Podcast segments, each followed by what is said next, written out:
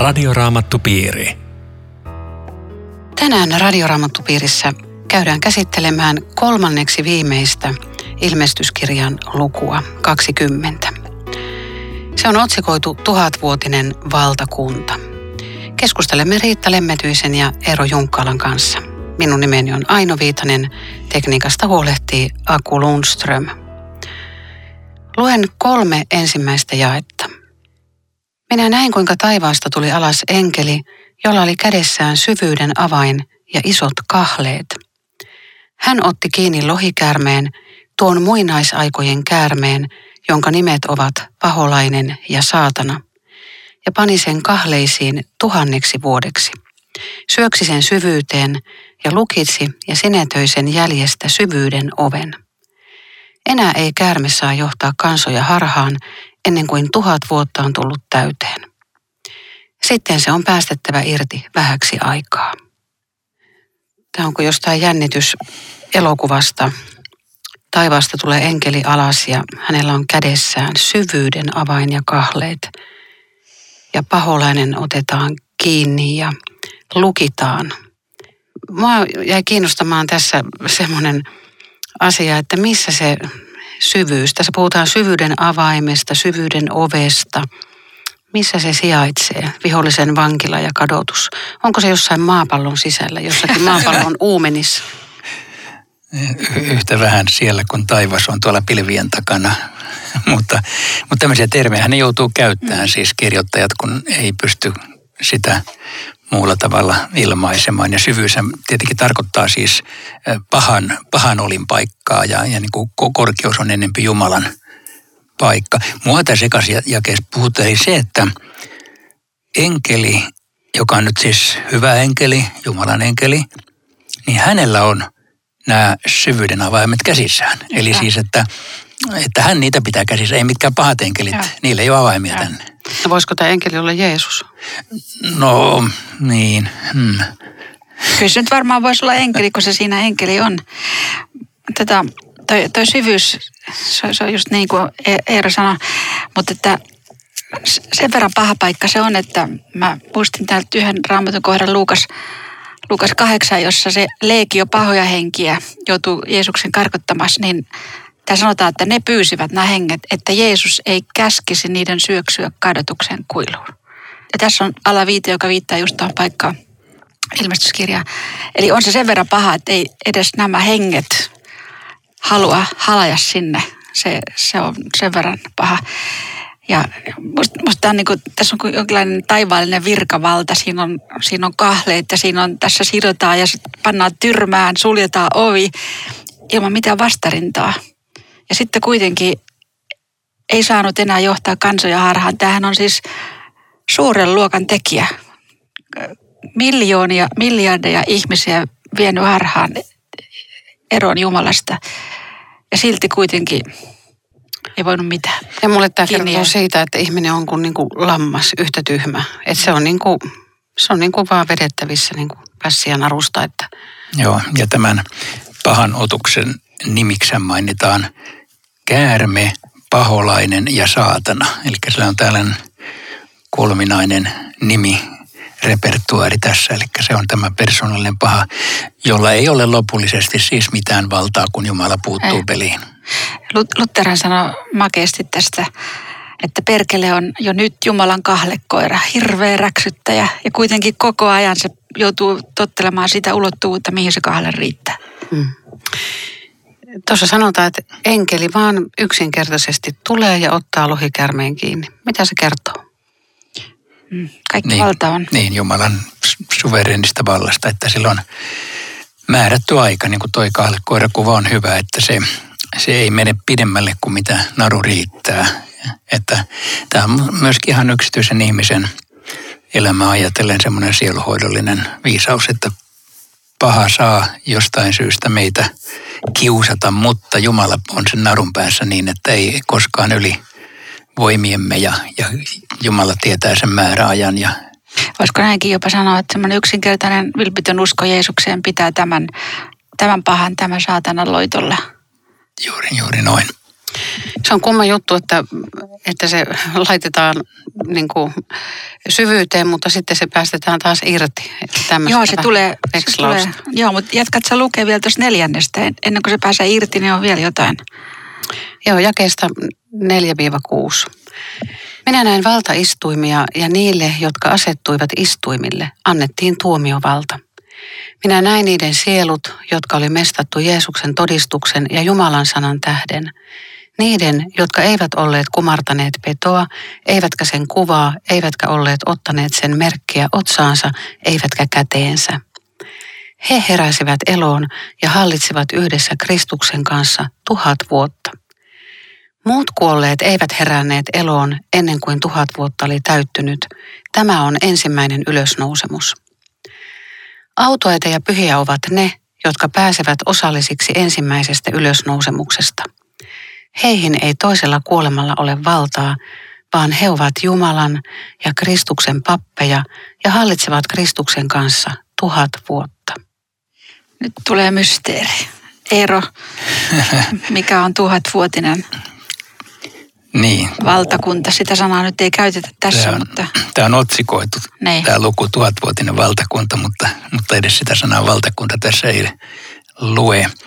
Ja tämä on ainoa kohta raamatussa, jossa tällainen ilmoitus annetaan. Tästähän on kristikunnassa paljon keskusteltu ja väitelty ja pohdittu, että mikä se on ja onko se mikään ja mihin se sijoittuu. Ja ehkä sellaiset päätulkinnat olisi tällaiset, että toiset ajattelee, että se on maan päälle perustettava rauhanvaltakunta joko ennen Jeesuksen tuloa tai Jeesuksen tulon jälkeen.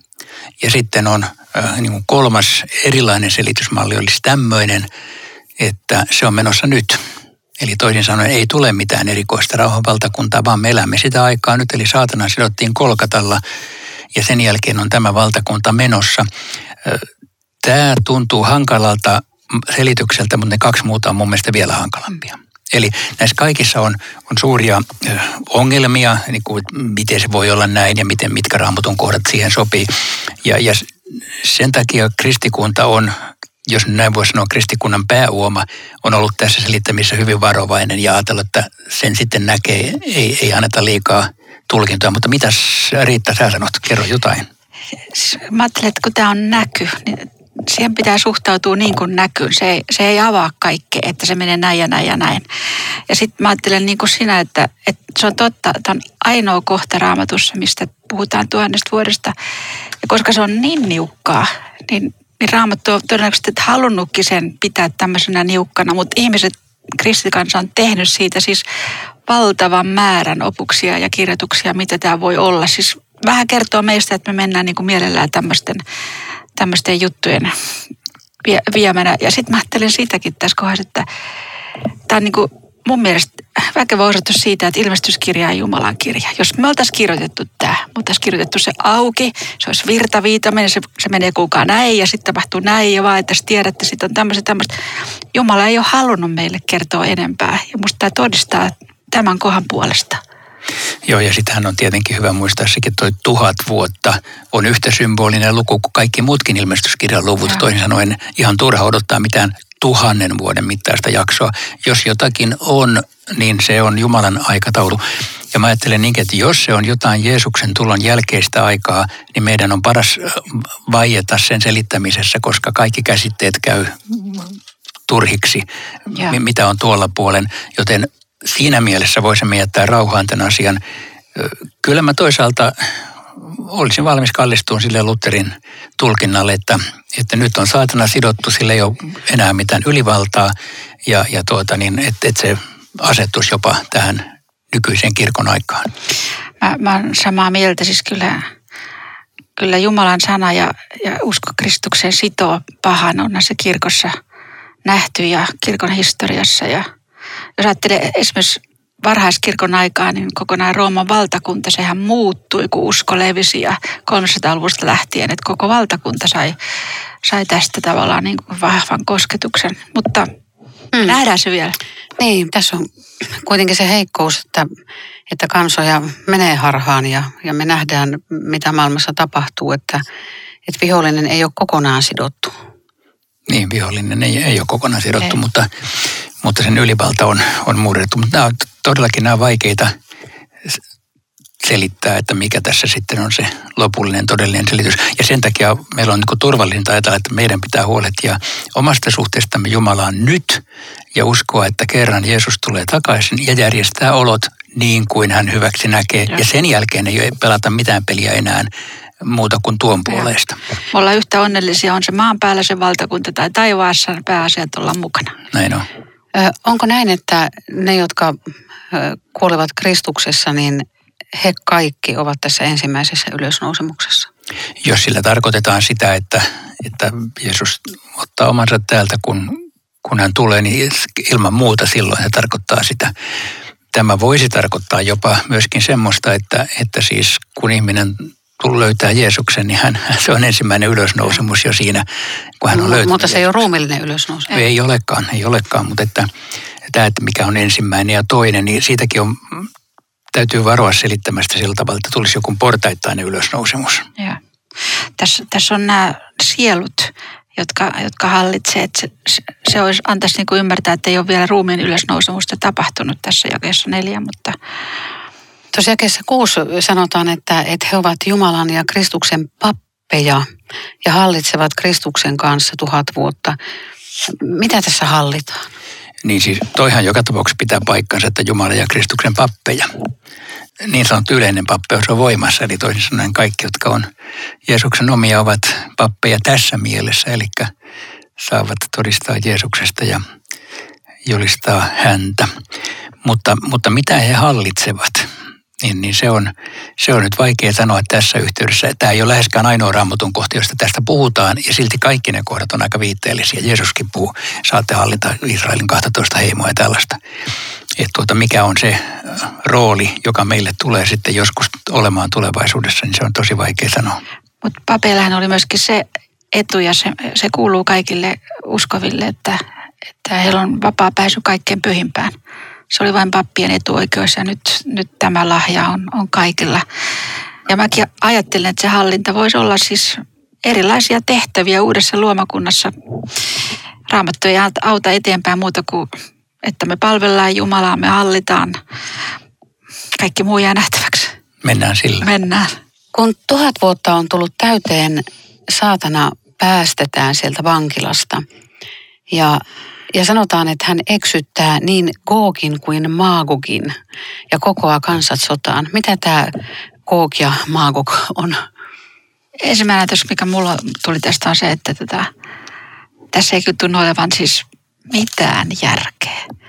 Että tämä sarvipää, joka on niin hirveästi paha saanut aikaiseksi, päästetään vielä kerran vankilasta. Tässä tarkkaan tiedetään, että mitä se tekee sillä uudella vapaudella. Eihän, eihän vankila ketään paranna.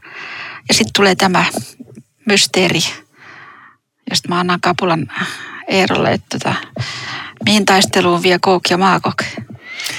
Tähän usein yhdistetään niin sanottuun Harmagedonin taisteluun.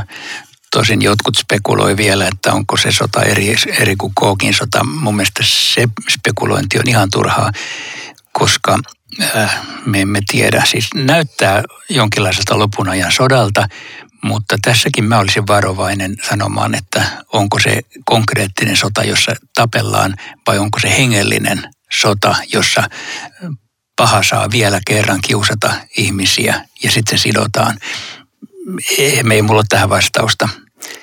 Mutta tuohon viimeiseen vaihtoehtoon, minkä esität, siihen voisi viitata tämä kymmenen saatana noiden kansojen eksyttäjä. Eli, eli tämä titteli juuri tässä yhteydessä voisi viitata tähän tämmöiseen valtavaan uskosta pois viemiseen, joka vielä kerran annetaan saatanan mahdollisuudeksi. Joo, siis minusta on jollain tavalla vaikea ajatella, että joku semmoinen historiallinen sota olisi, olisi niin kuin ratkaisutaistelu, että jotkut ihmiset jossakin, jotkut sotajoukot volkoo sitten vaikka Israelin laaksossa tai missä päin maailmaa tahansa, että, että sillä olisi jokin tällainen raamatun kannalta, Jumalan valtakunnan kannalta olennainen merkitys, vaikka usein näin selitetään. Tämä on Radioraamattu Piiri. Ohjelman tarjoaa Suomen raamattuopisto. www.radioraamattupiiri.fi Jatkamme Riitta Lemmetyisen ja Eero Junkkalan kanssa keskustelua ilmestyskirjan luvusta 20. Minä olen Aino Viitanen. Saatanalle käy huonosti. Jakeesta 10. Saatana, noiden kansojen eksyttäjä, heitetään samaan rikin katkuiseen tuliseen järveen kuin peto ja väärä profeetta. Ja siellä niitä kidutetaan yötä päivää aina ja ikuisesti. Mikä tämä tämmöinen rikinkatkunen tulinen järvi oikein on? No se on se, mikä on valmistettu perkeleelle ja hänen enkeleelleen, sanotaan toisessa rammuton kohdassa. Eli se on ihan kaikkinen kadotus, jonne tämä paholainen kuuluu. Joo. Toi, toi kidutus, se saattaa jollekin tuoda mieleen jotakin tämmöisiä ihmisten kirjoitusmenetelmiä, mutta mä mietin, että yksi kirjoitus, mikä on älyttömän tehokas ja tuskallinen, on semmoinen omien laiminlyöntien tuska tai semmoinen tietoisuus, että mulla olisi ollut mahdollisuus, mutta mä en valinnut sitä. Tämmöinen väärän valinnan tuottama tuska jatkuvasti. Mun ei tarttisi olla täällä, mutta mä hylkäsin sen pelastuksen. Se jää nähtäväksi, eikä se ole meidän asia tietää sen enempää, mutta mutta, Mut hei, se rikas mies ja Lasarus, niin si, siinähän se rikas mies sanoi, että minulla on valtava tuska täällä liekeissä. Mm. Lähetä Lasarus tuomaan edes pisaravettä mun kielelle. Että, että kyllä se voi olla ihan jotain todellistakin, e, eikä semmoista niin kuin henkistä pahaa oloa, vaan ihan oikeeta. Eikö vaan? Voisi olla, mutta kyllä tämä kuvakieltä on pitkälti, että mä en usko, että pitää... Mutta se on jotain ihan kamalaa kuitenkin. Kyllä, joo. Niinpä.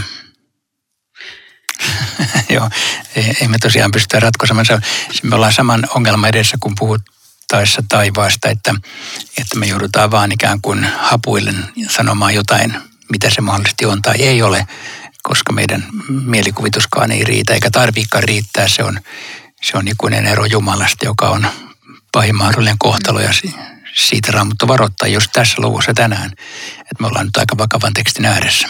Siis saatanahan nimitettiin pimeyden ruhtinaaksi.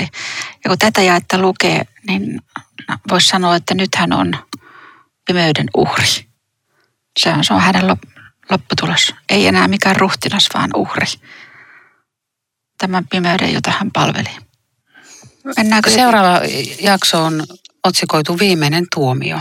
Luen jakeesta 11 jakeeseen 15. Minä näin suuren valkean valtaistuimen ja sen, joka sille istuu. Hänen kasvojensa edestä pakenivat maa ja taivas, eikä niistä jäänyt jälkeäkään. Näin myös kuolleet, suuret ja pienet, seisomassa valtaistuimen edessä. Kirjat avattiin, avattiin myös elämän kirja. Ja kuolleet tuomittiin sen perusteella, mitä kirjoihin oli merkitty, kukin tekojensa mukaan. Meri antoi kuolleensa, kuolema ja tuonella antoivat kuolleensa, ja kaikki heidät tuomittiin tekojensa mukaan. Kuolema ja tuonella heitettiin tuliseen järveen. Tämä on toinen kuolema, tulinen järvi. Jokainen, jonka nimeä ei löytynyt elämän kirjasta, heitettiin tuohon tuliseen järveen. Tämä saa vakavaksi kenen tahansa raamatun lukijan tämä ja, ja 11 on jo siis todella väkevä. Hänen kasvojensa edestä pakenivat maa ja taivas. Siis, eikä niistä jäänyt jälkeäkään, kun lukee luomiskertomusta, niin siinähän kerrotaan, että Jumala tyhjästä kutsuu maan ja taivaan. Ja nythän samalla jumalallisella vallalla käskee niiden palaamaan sinne takaisin. Ja sitten tulee tämä merkillinen näytelmä valtaistuimen edessä jota kutsutaan siis viimeiseksi tuomioksi. Ja se on, se on niin kuin se maailman historian takaraja, jossa sitten kaikki pahan saa palkkansa ja jossa Jumala lopullisesti sitten antaa vapauttavan tuomion omillensa. Mutta tätä, tätä voisi varmaan vähän avata, kun tämä on aika painokas tämä kukin tekojensa mukaan. Että nyt joku vilpitön uskovainen ajattelee, että mulla on riman alitus tässä, että mä, mulla ei ole mitään näyttöä ja mun pitäisi tuolle paikalle mennä. Että mikä on tämä tekojensa mukaan, että ei, ei väärää syyllisyyttä kanna. Niin, aika monessa kohtaa raamatussa puhutaan teoista, tai tässä valossa. Mm. Ja kuitenkin meidän, meidän niin kuin uskon peruskäsityksen mukaan tekojen perusteellaan ei, ei tuomita, vaan jonkun muun perusteella se on aika hyvä kuva se viimeisen tuomion teksti äh, Jeesuksella Matteus 25, jossa myöskin näyttää siltä, että kun toiset on käynyt sairaita katsomassa, niin ne on oikealla puolella ja toiset ei ole käynyt, ne on väärällä puolella. Mutta siinäkin tekstissä olennaista ei ole se, onko käyty vai eikö ole käyty, vaan se, että ollaanko lampaita vai vuohia, eli kummalla puolella ollaan. Ja, ja ne, jotka on oikealla puolella, niistä sanotaan, että vanhurskaat vastaavat, her, milloin me näimme. Eli kyllä se tässäkin on niin, että äh, ne on vanhurskaat, ja jossain puhutaan sitten vanhurskauden teoista, joka on sitten siitä seuraavat teot. Mutta se, millä tämä jako tehdään, niin se ei ole teoista, vaan uskosta. Joo.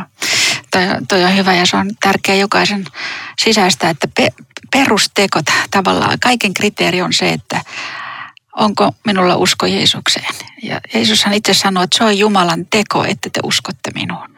Eli tämä teko on se, se perusteko. Ja siitä sitten tulee Jumalan tekoja meidän elämässä. Viime kädessä ne ei ole mun tekoja, vaan ne on Jumalan hyvän hengen aikaan samaa tekoa elämässä. Mutta tota, tästä, tästä on kyse. Ja mä oon joskus ajatellut tätä kuvaa, kun Jeesus sanoi, että minä olen viinipuu, te olette oksat ja sitten oksat kantaa hedelmää. Niin olennaistahan on, että oksa on kiinni rungossa. Ja, ja jos katsotaan hedelmiin, niin se antaa saman lopputuloksen kuin, että jos oksa on kiinni rungossa, niin hedelmiä tulee. Jos oksa ei ole kiinni, niin ei tule hedelmää. Eli että Jumalan näkökulmasta ikään kuin ne usko ja teot on samassa paketissa. Ja. Vaikka me erottelemme ne ja me näemme, että ne teot on puutteelliset ja väärät ja vähäiset ja keskeneräiset ja riittämättömät, niin kuin onkin. Ja. Voisiko sillä tavalla ajatella, että, että pelastus on yksin armosta, mutta sitten Jumala huomioi jokaisen omansa teot ja, ja jokainen saa palkan niiden mukaan. Koska siellä sanotaan, ei pelastus on, on yksin Kristuksen tähden, mutta että se elämä huomioidaan. Koska jossakin sanotaan, että ne, jotka ovat monia ohjanneet pelastuksen niin yhteyteen, niin loistavat kirkkaammin kuin toiset tähdet. Ja vai, vai tota, voiko ajatella, että niin, mitä te sanotte? Niin, toi on, toi on äh, siinä rajamailla, että onko toi arveluttavaa tulkintaa. Se, se, niin, no mä kysyin. koska, koska nimittäin, äh, jos, jos sanotaan tuolla tavalla, niin se, se on niin kuin siinä tulee se ongelma, että hetkinen, mitataanko kuitenkin teoilla jotakin?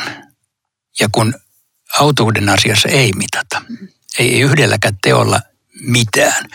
Se on eri asia. Sä kyllä viittasit varmaan semmoisiin raamatun kohtiin, joista näyttää siltä, että sitten kun on vielä perille päästy, niin siellä vielä olisi jotain palkinnonjakoa, mutta, mutta se ei ole sinne perille pääsemisen kriteeri, vaan se on jotain muuta ja siitä me taas ei tiedetä.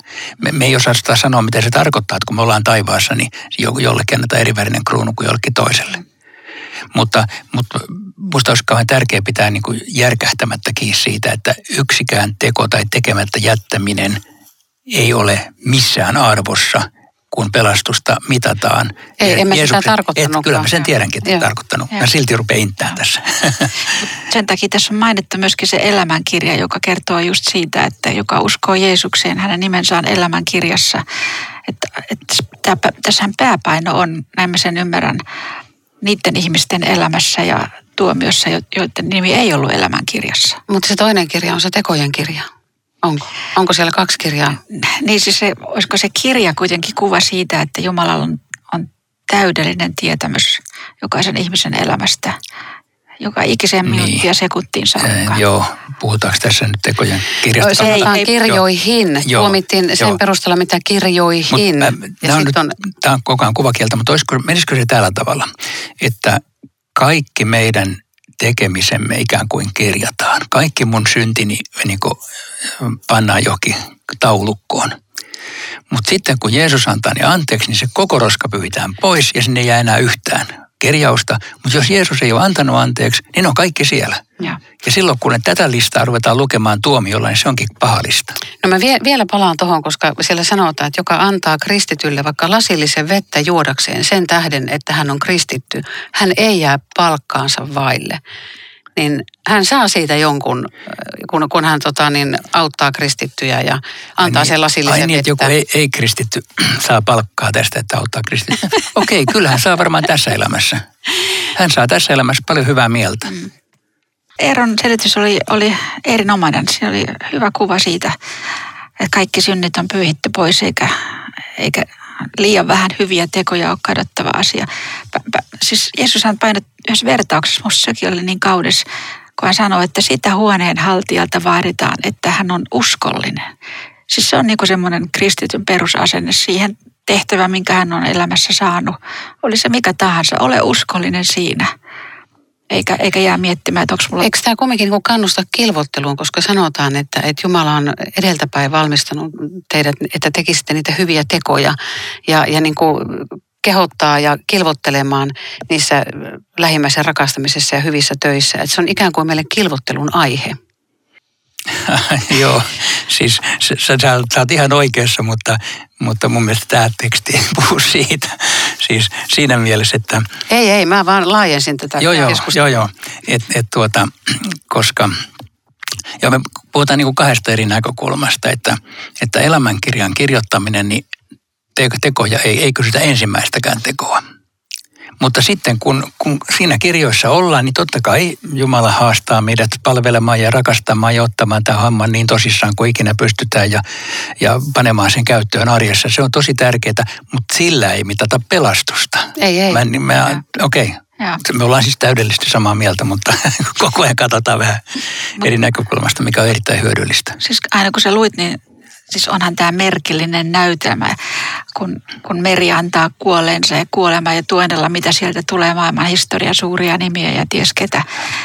Ja mun mielestä tämä on jotenkin aika järkyttävää, että, että on hyvin yksilöllinen kukin tekojensa mukaan. Ei voi mennä toisen selän taakse. Joo, ja, ja nyt kun meillä on ohjelma loppumassa, niin täytyy muistuttaa, että kun me puhutaan näin vakavista asioista, niin nyt, nyt pitäisi kyllä kuulijan kääntyä Jeesuksen puoleen ja vikkelästi, jos ei sitä ole koskaan aikaisemmin elämässä tapahtunut, koska tämä on se vakava peräseinä, jossa asiat mitataan. Joo.